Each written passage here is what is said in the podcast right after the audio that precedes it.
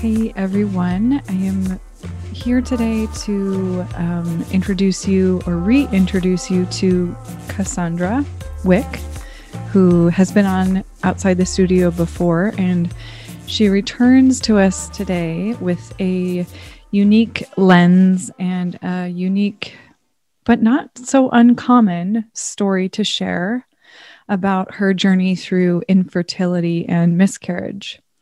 So I want to say that up front because this may be triggering for some lis- listeners who have experienced this kind of loss. Um, it may be upsetting. Um, it may be a little graphic. So I just want to put that out there before you dive into the episode. And I also want to call attention to some resources if you do decide to listen and then subsequently find yourself upset and needing um, emotional support. Cass has formed a support group on Facebook, and I will put the links to that in our show notes today.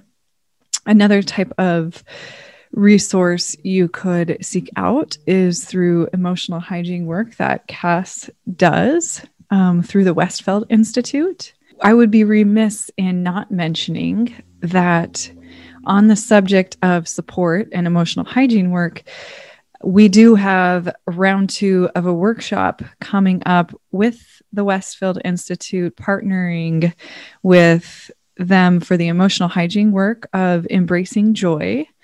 Um, and when I say embracing joy, I just I want to point out that what we're what we're talking about, I think, is um, the tools that we can use that we can employ to combat depression. So, this is more along the lens of the chronic low grade depression that we experience in our daily lives that maybe we don't medicate, right? And maybe we don't want to medicate. And I'm not saying that there is anything wrong with medication to help with this feeling of you know the general depression i think that absolutely has its value and its use and its purpose. But what i would say is that these are strategies to help support um, combat that feeling of like gosh i'm just i'm not enjoying my life. My life feels like it's lacking purpose and um or community i mean goodness knows like this past year and a half few years we haven't seen a lot of people face to face. So as things open up again, as we start to see people in person, how do we return to this world and, you know, re enter into society, as it were, from a place of love, community, and support with one another? You know we've all kind of gone through this collective trauma and and still are. And trauma isn't something that generally you can just flip the switch off and then it's done. Although you might learn some tools that would help you do that with this workshop. So um, some of you may have heard me talk a little bit about this work this kind of um, it's it's like a, a triad of specialties. So we start off with um, this concept of backbending, which, if you've never done backbending before, if you have injuries, if you have physical limitations, if you're scared of backbending, this is a great place to start because we're not talking about, um, you know, some sort of acrobatic get your feet over your head, make yourself into a pretzel crazy spine mobilization. We're really just talking about meeting yourself where you are and finding some agility in your spine. So that might look like just simply bringing your arms up and overhead, lifting your chin up, right? Like looking up. And that's enough to start to mobilize the spine. And it is a back bend of sorts. So we'll talk about back bending, what that does for the physical body, what that does for the nervous system. And then we'll move into the emotional hygiene work, which will be kind of like great uh, breakout groups and um, experiments that will be led by the Westfeld Institute. And um, it's really profound work. And it's work that I found in my life that cuts through the type of talk therapy I've tried, which has its value again. And um, I, I, highly advocate for any kind of therapy that you think works for you. But what I love about this type of emotional work is that it doesn't allow me to hide be- behind um, my saying to my therapist, Yeah, I'm fine. Like I slept okay and I'm eating like crap or whatever it is, whatever excuse it is. It cuts right through all of that talk therapy and it gets to the emotion that's underlying your everyday experience. And I find that to be so profound and so like a fast track to healing because the emotions come up and there's no stopping them. I don't have any mechanism to be like, oh, that's not a safe emotion. I'm going to push that right back down and continue on with my life, hiding my head in a hole, which I've had a lifetime of practicing, right? so that's why I love this emotional hygiene work because it just gets right to the heart of it. So, and then we'll end the day. So, this is a three part series. Remember, I talked about backbending first, emotional hygiene, work second. Third part is where I come in as the teacher of a yin and restorative and yoga nidra practice.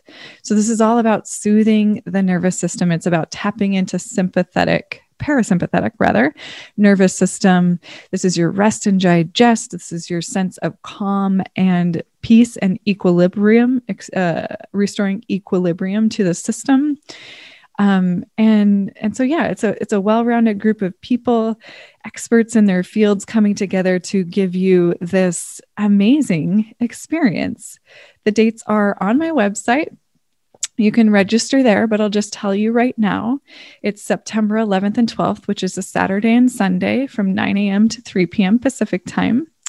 And the special offer, the reason I'm like talking through all this is because I wanted to offer, especially for those that are um, in the Pacific Northwest and in the Portland metro or Vancouver area, that I'm going to open up five spots to come and join me in my home yoga studio to join this event. So, the Westfield Institute is based in Jacksonville, Oregon. They'll be joining us online. And Isaac Garcia is joining us from Mexico. I believe he's based in Acapulco. Hmm, Monterrey. Ah, anyways, he's somewhere in Mexico. I can't remember the city, but you can see that by looking at the website, and his bio is there. So, um, that those five spots that I'll have offered in my home, you'll get to have the in person experience you've been craving, the community experience you've been craving. Um, and then when we get to the end of our practices, our backbending and our emotional hygiene work, you get to experience the yoga nidra, the yin, and the restorative with me in the room guiding you. So I find it to be a really valuable and worthwhile thing to mention. And without further ado, we will dive in to our conversation with Cass Wick, who is talking to us today about infertility and miscarriage. Thank you, Tessa. I just first of all want to say that I'm really happy to be here and to see you. Um, I when I was young, and I'm talking like 10, I really wanted, I was obsessed with babies, and I I really um always imagined myself being a mother. Mm. Um, I started babysitting really early, and I remember distinctly just having this kind of like a people called me the baby whisperer. Uh, the kind of like if your kid is like really upset and crying and unsoothable, like give them to me. mm. And I would be able to really easily put them to sleep and and so I always I don't know, I always thought that I would be a mom and um, around the time of my 20s, I would say probably mid 20s, my the circumstances of my life really um, dawned on me, like the extent of trauma that I experienced and the um, the family system I was personally born into.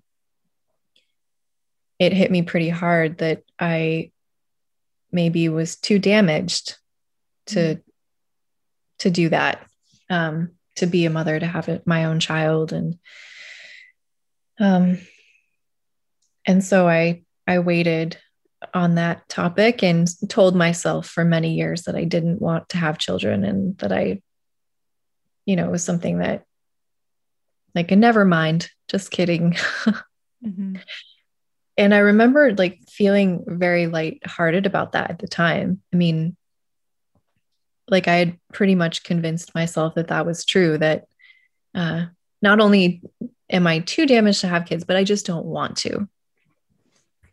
Um, and then fast forwarding to uh, getting married and watching a lot of people I know go through the the transition into having children and, and being a family in that way, it sparked within me like the the old feelings of really wanting to have that and like have a family of my own because I hadn't really ever felt part of one before. Um, of course, I had married someone who did not want kids. and that, like, that's the agreement that we made when we, before we got married. So I really was in no position to, um, to negotiate on that front. Um, mm and that was a really hard time for us but i felt like we still had plenty of time i mean at this point i was 31 32 mm-hmm. and thought that you know it'll work itself out somehow so you you and christian had the agreement before you got married or like in the beginning of your relationship that you would not have kids and you were on board with that? Yeah I, I think it's something that we talked about when we were dating early on and and he said that he wasn't interested in having children and gotcha. and i said that's fine because neither am i. Uh-huh okay. So it wasn't like a blood contract but it was yeah. it was a discussion. Right. And um and truly like in earnest at the time i thought that that was mm-hmm. that was where i was at it was not not something for me. Um, so in 2019, uh, shortly after we moved to Germany, I got pregnant by accident. And um, that was the first in my series of five miscarriages now. Um, and I remember being so excited mm-hmm. like i think i think in a way i was holding this this point of view of like okay he says he doesn't want to have children but if it happened i think he would be happy mm-hmm. and so if it you know if it just happens to you know like some somehow magically the stars align and it happens then i think it would be okay mm-hmm. um and so that first pregnancy was um, it was really difficult. I actually didn't tell him until after I started miscarrying um, that I was even pregnant. Um, it was a really strange, kind of surreal experience um, being far from home and um, not really knowing if I would ever have another chance. Mm-hmm. You know, like it just, we just, in my view, I got lucky mm-hmm. and lucky that, in that you were pregnant for that period of time. Yeah. What was that like going through the miscarriage with Christian? Was, did he, I mean, I, I know he found out after the fact, like after the baby had already been lost, but can you tell me a little bit more about that experience as a couple together? You know kind of imagining what parenthood maybe have been like. Yeah. You know in a couple of ways he really surprised me. Um first i mean this this miscarriage happened in quite possibly the worst circumstances it was the day his fam his parents were coming to stay with us mm. and um, we had all kinds of plans. I think we were even at the zoo, like the, the Frankfurt Zoo randomly. Um, and IKEA, like, you know, we just were, it was their first visit to come and stay at our, our apartment in, in, in the city. So, um, you know, I, I felt incredibly alone going through that and like i just was in shock and not really able to say like we should cancel the weekend because um, i was in a lot of pain and um, you know both emotionally and and physically mm-hmm. um, but you know after after i told christian he was obviously went through a range of emotions but in the end we were able to to grieve together um, we lit candles and um, we had referred to that pregnancy as the sesame seed. Mm-hmm. It's like about the size that it was at the time when we lost it. And um, so there was like a lot of affection in in mourning that that mm-hmm. loss. Um, so fast forward to 2020 and I became pregnant again um, by accident this time as well. Is this the second pregnancy? Yeah. Was there I guess I'm I'm wondering about the and maybe you'll get to this so let me know if I'm jumping ahead. The change in because there was a point when it changed from an accidental pregnancy to trying mm-hmm. that you both agreed to try for yeah. a baby. That's that's a good point. Yeah, after the first miscarriage, the Christian's position was still that he didn't want to have children and it caused a lot of it caused a lot of upset in our relationship. Um, and I I really at that time felt like I had lost my only chance um, to have a child if I wanted to stay married to um, to my husband. Mm-hmm. And that was, it was devastating. And I really didn't know how to move forward um, at that time. It was a, like a pretty deep depression that I experienced. Um, just trying to choose between, okay, is having a child so meaningful to me that I'm willing to leave my marriage to go and make that happen somehow. Mm-hmm. Really difficult. Yeah. Yeah. Absolutely. So, how did you two come to this decision together? I mean, I'm sure it was a lot of talk and a lot of processing of emotion, but eventually he did get on board with you about having a baby, right? Yeah.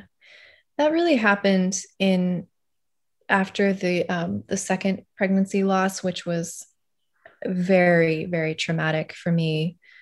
Um, I got pregnant again in March of 2020, and I miscarried at about eight weeks. And for the first six weeks, I actually didn't know that I was pregnant. And um, normally I do know like right away. Mm-hmm. But strangely, this time it wasn't really. Um, I think the seasonal allergies, like the first thing that usually kicks for me when I'm pregnant is the, like my sense of smell just goes times 1000 and I can seriously smell everything. And mm-hmm. um, I think with the, the seasonal allergies that year, I was, wasn't able to. Yeah. And so uh, when I lost that, we were, um, like I said, it was about eight weeks, and Christian had caught on to to the pregnancy. And again, you know, I'm sitting here a little as we're talking about this, like surprised at myself for not being able to tell him um, both times that I was pregnant, and and really like I was waiting to confirm and then wanted to just have a conversation about it in the right way. Mm-hmm. And unfortunately, like each time the miscarriage happened before I got a chance to do that. Um, so the second pregnancy loss was at eight weeks, and I ended up um, basically being in and out of the hospital for about four months um, after that, and having four different surgeries um, probably about a hundred ultrasounds. Um, I just was bleeding basically from May until September. Um, yeah.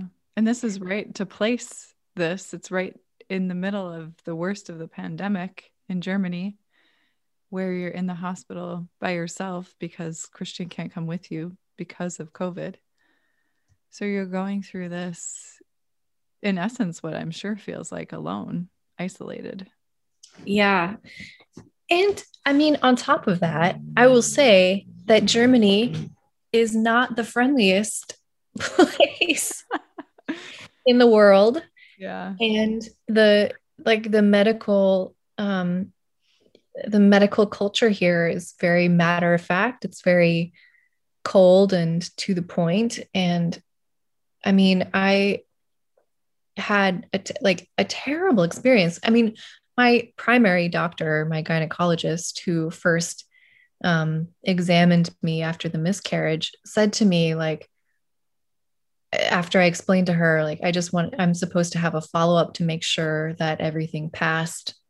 And, um, and I was like, I, you know, I was eight weeks pregnant and, and she starts the ultrasound and she's not without even looking at me. I've never met this woman before.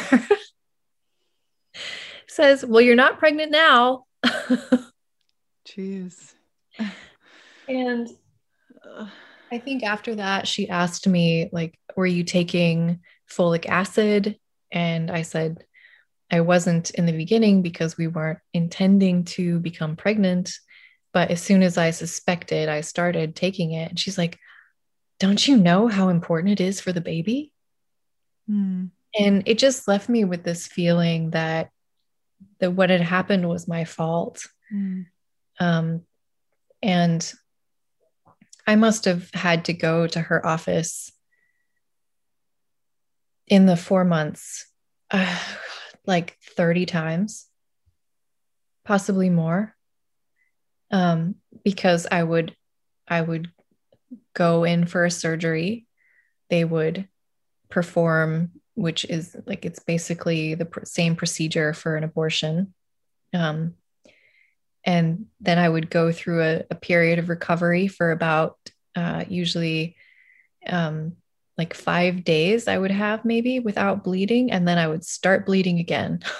Mm-hmm. And I would be back at the doctor's office and they would put me on hormones, on progesterone, on hormone replacement therapy. And then I would have another surgery because nothing was working. And it just like the whole cycle just continued. Like every couple of weeks, I was back in the emergency room and having to tell all of these doctors all over again um, what was what was happening it was just true like it was it was actually surreal towards the end like I remember just feeling like I was a twig in a river, just getting bounced from thing to thing. And like I couldn't even feel what was happening anymore. It's just like, okay, I'm back in the emergency room and going to be in the hospital for a few days and a bunch of people are going to come and poke me. And like, mm-hmm. it's just awful. Yeah. It sounds very, um, the opposite of nurturing, the opposite of, um, you know, having an emotional sense of well being. Yeah. So, so now, so that was two miscarriages. Mm-hmm. And then there were, th- because you said a total of five. So there were three yeah. after that. Yeah. And these three that followed were, were planned pregnancies. Yes. And will you tell me a little bit about those three? Yeah. So in each situation, um, I became pregnant very easily. That's, it seems like my body is able to conceive and, um, and even hit the first mark of implantation. Um, but beyond that, it seems like it's, you know, right around um, five to six weeks. just about every time, with the exception of the the eight week um, pregnancy, it it doesn't doesn't pan out. Mm-hmm. Um, so uh, we started a whole process of of testing with a fertility clinic in Germany. Um, right around the time, like I think it was basically just after the fifth the fifth miscarriage um, and we have been through just about every test you can do mm-hmm. um, checking blood sugar insulin resistance um, liver health like um, you know all of the sperm analysis um, thyroid uh, blood clotting inflammation uter- like uterine inflammation all of that mm-hmm. and just about everything has come back completely normal mm-hmm. um, and so you know we're at we're at a, a crossroads in this journey at this point um, because i think we both are unsure if we're able to keep going through the loss, especially when we don't have anything to point to to say, this is why it happened. Mm-hmm. And this is something we can manage um, going forward. So, yeah, at the at the moment, it's it's a really challenging time in this in this journey for me like asking the question of like can i even can i try again yeah yeah so it's not like this isn't one of those um, stories or experiences that we get to put a bow on and have a, you know, at this point, I want to say happy ending, which isn't really the right phrase, I think, but like it's, I think it speaks to the real, raw human experience of what so many people go through and um, this idea that miscarriage is, or this myth, I think that miscarriage is the fault of the woman, like you did something wrong. Mm-hmm. But actually, it's really quite common miscarriages.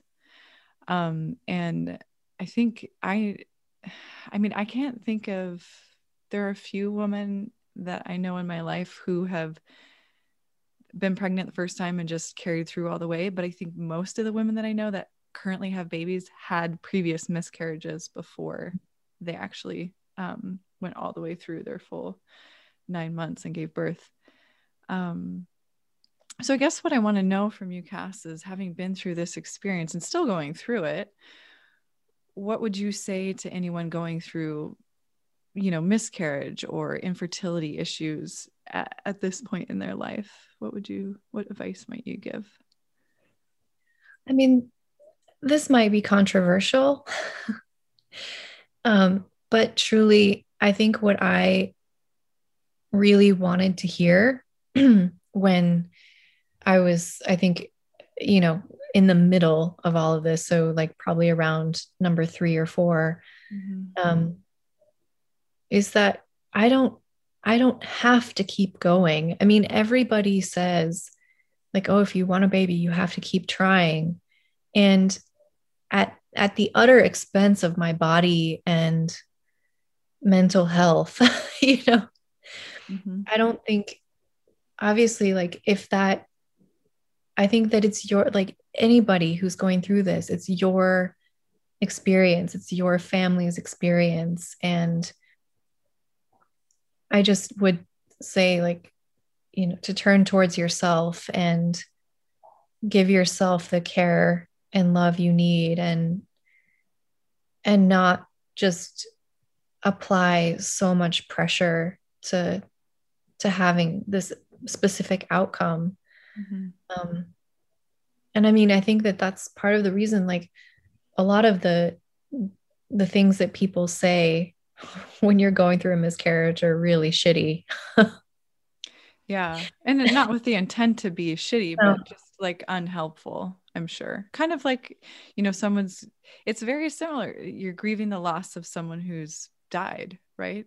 Somebody, it's, it's a loss. So how do you, what do you do for that person how do you be with that person and and comfort them right what do you say yeah i mean if your best friend's aunt dies you don't tell them that oh you can get a new like you can have another one like yeah just go find a new aunt like that's not how it works no um and i think that there's this way that people expect the miscarriage grief to be private mm.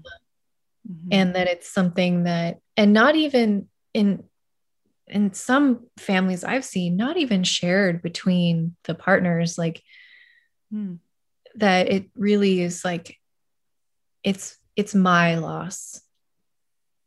And it's it's mine to grieve and it's mine to to handle my feelings about. Um I I got into a fight with a internet troll about this not too long. It was a huge mistake to get involved in this, but I was really angry because um, it was this lovely post by um, NPR. Like they were talking about miscarriage and how difficult it is to come back from, you know, recurring losses. And mm-hmm. and some asshole posted something like, you know, how you deal with and move through these losses and grieve these losses is 100% up to you. And and it just really got under my skin because it absolutely isn't how you move through and grieve these losses you're touched by your medical team who have a, like a hand in how you're able to move through this you're touched by your family and your support system. And ideally other like other people going through the same thing. I really don't see um, how a, a person who's pregnant who loses a child how it's uniquely up up to them to just um, move through that kind of loss. So yeah cass just to add on to that i mean i can see both sides of the coin and i think that's the problem with social media is you you never really understand the context behind what the person is saying. Perhaps that person was like trying to be helpful and like you know that kind of trying to be the wise buddhist sage and in, in terms of like you you are the keeper of your experience so don't give your power away to these other people in your environment right? Like setting aside the fact that that is entirely not helpful to you and also makes you feel isolated in your experience but i can see both sides of that coin and that is that is the I think that is a problem with miscarriage being like swept under the rug or being um, this thing that we don't talk about openly and that we don't share in community and that we don't um, build a support network around. But I think you're absolutely right that you are touched by the medical team and your environment and your relationships that you have in your life. It's such a it's such a valid point and it's very helpful perspective um, to bring up you know for somebody that's been through miscarriage or for somebody that that hasn't just to go through that experience and also to be supportive of a person in your life who who is going through that experience whether you know it or not like we don't know right yeah i i, I hear what you're saying about i don't want to give too much attention to this internet person um but of course it was a dude who who said it and um like the the comments that followed it felt pretty clear that it was like you know i think that there's like an abdication of responsibility in a partnership and um that's i'm not at all like heteronormative here. So i'm not saying that a male partner is less supportive than any other kind of partner would be. I'm saying like like when one person is carrying a child and the other person in the partnership is not carrying a child in their body it i think can sometimes be really easy to abdicate the grief to the person who was carrying the child in their body. Sure yeah um so like the onus of moving through that loss in your family is on one person's shoulders mm-hmm. and that's the point i'm trying to make is that um, it is a very isolating and very unhelpful place to be, especially when I think, you know, one of the most common feelings following a miscarriage is shame and and a feeling of responsibility like second i know i mean every woman i know who's been through miscarriage has expressed like i wonder if i ate something or mm-hmm. i didn't know i was pregnant and i was in the hot tub like you know i was running a lot at the time or you know any kind of behavior that might be outside of the the bounds of exactly what you're supposed to do when you're pregnant it like lives in you as this source of regret and and and shame like mm-hmm. i know i must have done something to cause this mm. um and so that's kind of where i'm i think where i'm trying to say that it's not it's not really a thing just one person can just get over and go through it takes a lot of time to process and yeah um a lot of perspectives to help like lift that shame from from our shoulders well what is the most helpful um you know whether the advice comes from you yourself or some external experience in moving through shame and letting go of shame that you've had that you've received That's a really good question.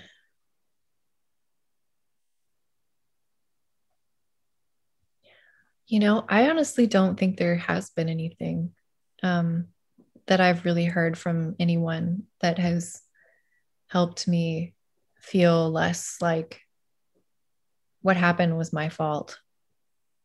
Um, you know, for a minute during the testing, I thought maybe like there was some medical reason that we could point to and that would help me feel better about it. Um, but there wasn't. mm-hmm. And so I really, I think I'm still living with that to a degree. And I think that that's probably a big part of why it feels almost impossible to try again is, you know, to intensify that emotion would be very difficult for me to bear. Um,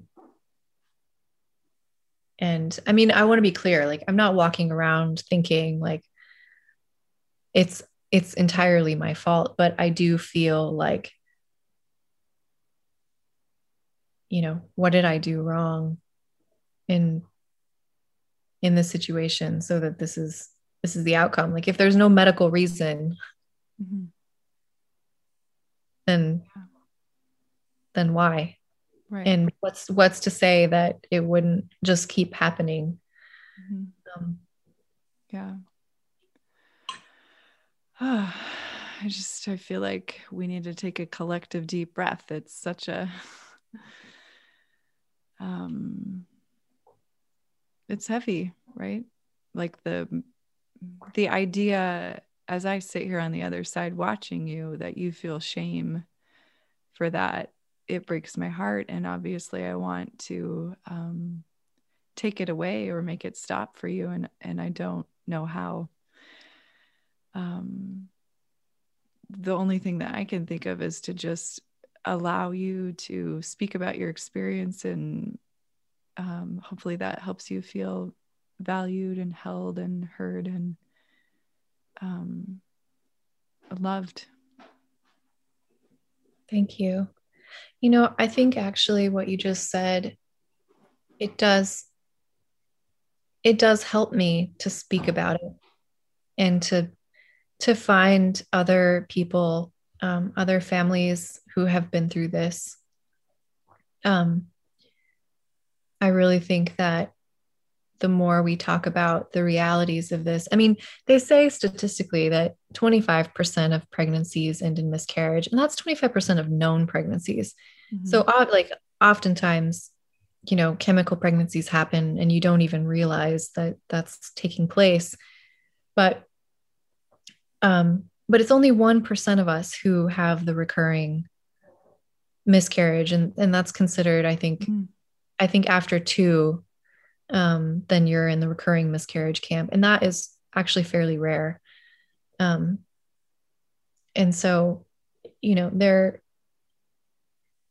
I am uh, an emotional like well-being coach, and I've started a support group um, for people struggling with this. And I, I don't know if anybody's picking up on the fact that I'm not saying women who are struggling with this, because it's not just a like a woman's issue. Um, I feel pretty passionately about like creating support systems for all people going through this and so that any partner knows that they have a place to go to process their feelings about loss and and to grieve and to understand like that there are others out there going through the same thing. So it can start to lift the shame and the you know that feeling of isolation.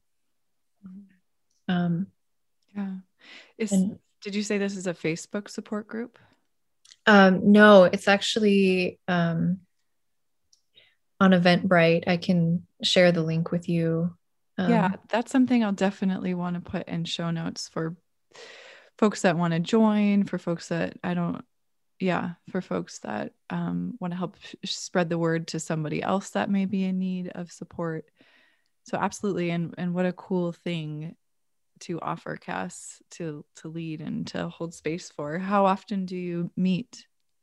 So right now i just started this um and the first one nobody came so i'm i'm looking at uh, monthly and, until we get some some attendance and and then at that point i'd be probably willing to do like a weekly a weekly session and um yeah i mean i think the the the goal for me in in having this group is to transmute um some of my own feelings about the lack of support and really create a space for people to speak openly and not get shitty advice in response. Mm-hmm. Yeah. Yeah. So. Well, this is great. It's great work you're doing. Um, I appreciate you being so raw, vulnerable, open, and honest with your experience. Um, thank you for your time. And um, as always, I love having you here on the show. This is not the first time you've been here, so it's just a joy to um, continue to get to work with you in this way. Um, so, like I said, I will definitely put a link to the Eventbrite support group in our show notes, as well as ways to get in touch with Cass through her emotional hygiene work and any other, you know, musings or ponderings that might come up. Um, and yeah, I think I think I'll leave it at at that. And um, since you're off in Germany, it's getting to be later evening for you. So I'll say good night to you. Thank you, Tessa. It's always always a joy to have conversations with you on all topics. Likewise. I hope you enjoyed the conversation today. You have any feedback, comments, questions, or even requests for future podcast topics, please feel free to reach out to me on social media handles Facebook at Tessa Marie Tovar, Instagram yogi underscore Katniss, um, email address tessa.tovar, that's T O V as in Victor A R at iCloud.com. I love to hear from my students, and I'm always happy to talk about this kind of thing for you. If you don't listen, I don't do this. And my goal is to spread the word about what yoga means on and off the mat, in particular, spreading the word outside of the studio. Thanks for tuning in and have a lovely day. Bye.